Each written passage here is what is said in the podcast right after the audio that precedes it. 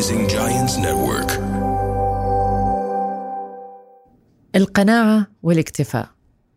هواية من الناس تعرفون هذا المثل، القناعة كنز لا يفنى، وذاكرتها بلحظة مع ميس أكثر من مرة. بس هل معناته الواحد لما يقتنع ما يكون طموح؟ هل معناته إذا الواحد اكتفى يعني ما يريد ينجح أكثر بحياته؟ محضرت لكم قصة وحكمتها جدا قوية. أكثر من حكمة القناعة كنز لا يفنى رح تعرفوها من بعد القصة. اسمعوا القصة. القصة عن واحد بزنس مان، رجل أعمال، كان جالس ويتفرج على البحر بإيطاليا، وشاف قارب صغير، وبداخل هذا القارب كان فيه صياد، وده يقرب على الشط، وبداخل القارب متصيد هذا الصياد كمية كبيرة من السمك. فيتفرج عليه هذا رائد الأعمال مبتسم، فسأله، قال له، كل هذا سويته أخذك وقت كثير أنك تصيدت هذا السمك؟ قال له، لا، أخذ مني ساعة. قال له، بس ساعة جبت كل هذا السمك؟ قال له، إيه نعم. قال له، طب ليش ما طولت أكثر وجبت أكثر سمك وتصيدت أكثر؟ وجاوب الصياد، قال له، ليش؟ السمك اللي عندي كافي أن يوكل عائلتي كلها وحتى الجيران وأصحابي. وهنا صفر رجل الأعمال وقام مخه يشتغل شوي بزنس.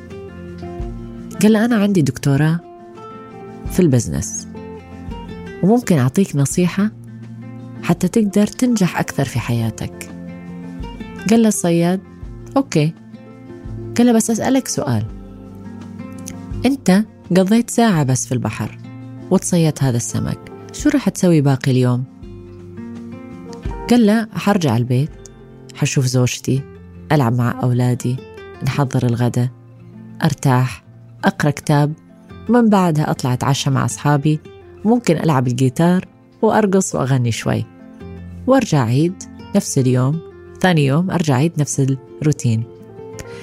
فقال رجل الأعمال، قال له، لو قضيت بدل ساعة ست ساعات في البحر حتتصيد أكثر، هيجيب لك فلوس أكثر، وممكن تشتري قوارب أكثر، وممكن توسع وتروح لبلدان أكثر، وتقوم تبيع لدول ومدن السمك، والبزنس يكبر.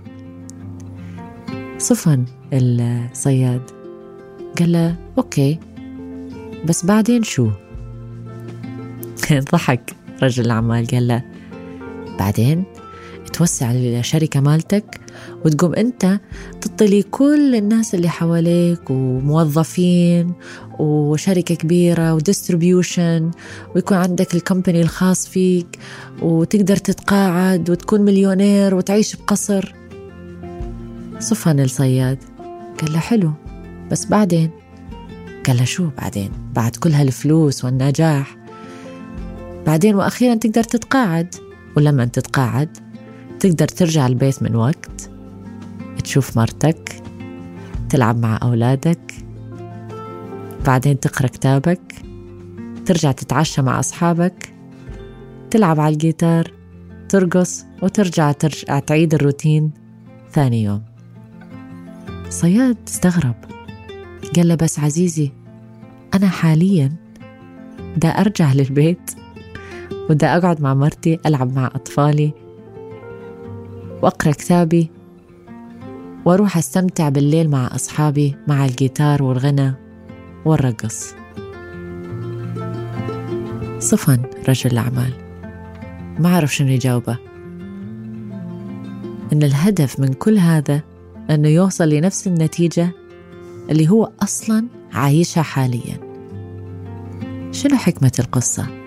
حاعطيكم لحظة تفكرون فيها، تكتبوا لي بالتعليقات، وحكمتها جدا ثمينة، هسا أقول لكم إياها.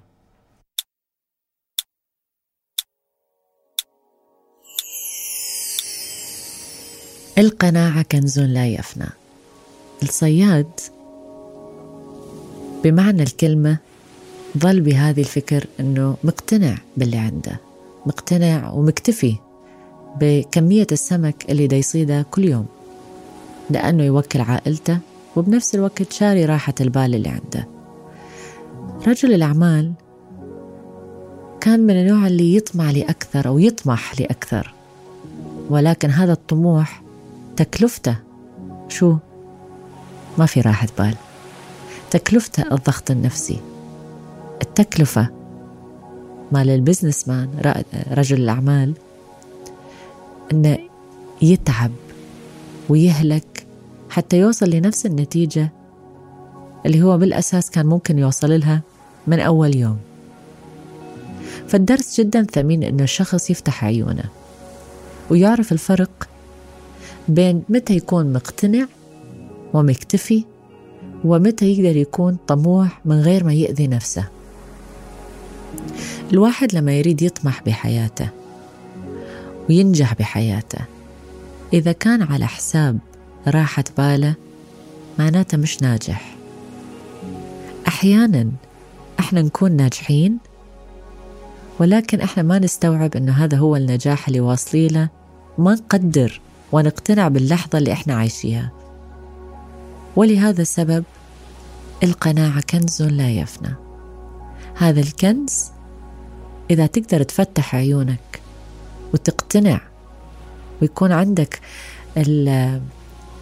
الامتناع أنه أنت واصل لمرحلة بحياتك وبشغفك وبعملك اللي موجود وياك اليوم أكثر من كافي أنه يسعدك ويريح بالك، وممكن أنك تطمح لأكثر في المستقبل. ففكروا بها لحظة، إذا اليوم أنت تعمل شغفك والمال اللي أنت يجيك على حسابك كل شهر يكفي لعائلتك، يكفي لنفسك، يكفي لبسطتك، هل أنت مبسوط؟ حتى لو طموحك أعلى، أو أنت الشخص اللي طموحك جدا عالي وهالك نفسك ومدمر نفسيتك وجسدك لأنك تريد أكثر وبعد، وقد ما تاخذ فلوس ما تكتفي، تتفكر بينك وبين نفسك أريد بعد، لازم أجيب بعد، لازم أعلى بالمنصب اللي أنا فيه، لازم أوسع شركاتي. ولا هل أنت مكتفي أو مقتنع؟ ما ريد نقول مكتفي، مقتنع باللي عندك يا اليوم، وإذا إجا الخير الزايد زيادة الخير خيرين. فرقوا بين الطموح وبين القناعة. الواحد ممكن يكون مقتنع باللي هو فيه ومبسوط ويكون عنده طموح أنه أشياء جدا كبيرة في حياته ونجاحات أكثر وأكبر في حياته، ولكن مش على حساب راحة البال. ممكن بعضكم يقول أنه اللي يتعب يلعب واللي يريد ينجح بحياته ويكبر مؤسسة جدا كبيرة ما في راحة بال معاها، هذول الاثنين ما يركبون ويا بعض.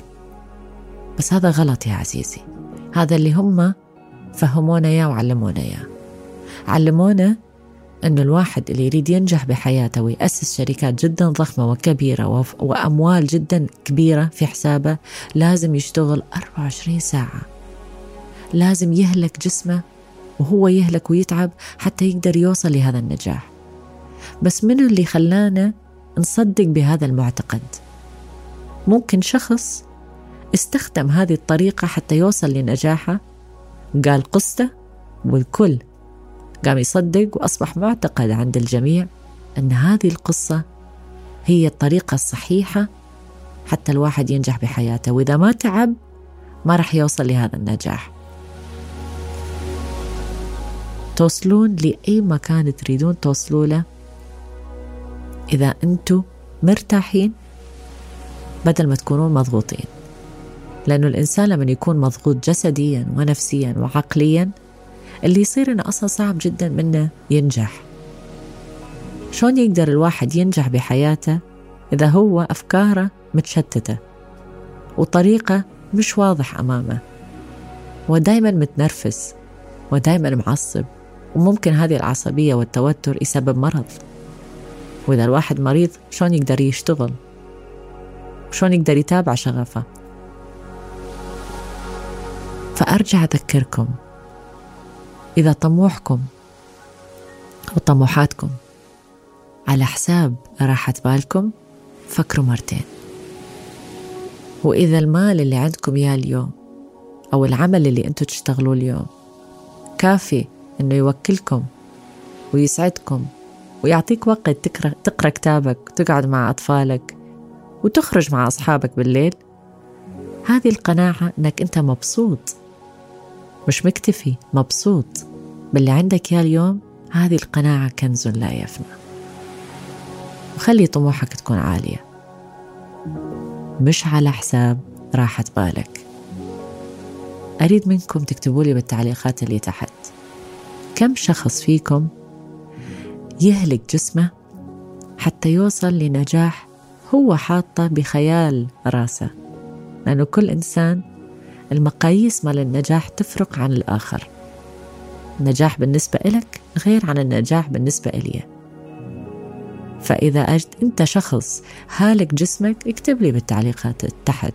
وإذا أنت شخص مقتنع وطموحاتك عالية وما تسبب أي أزمة وتعب جسدي ونفسي لنفسك حتى توصل للنجاح اللي ممكن حلم بالمستقبل، بعد اكتب لي بالتعليقات اللي تحت.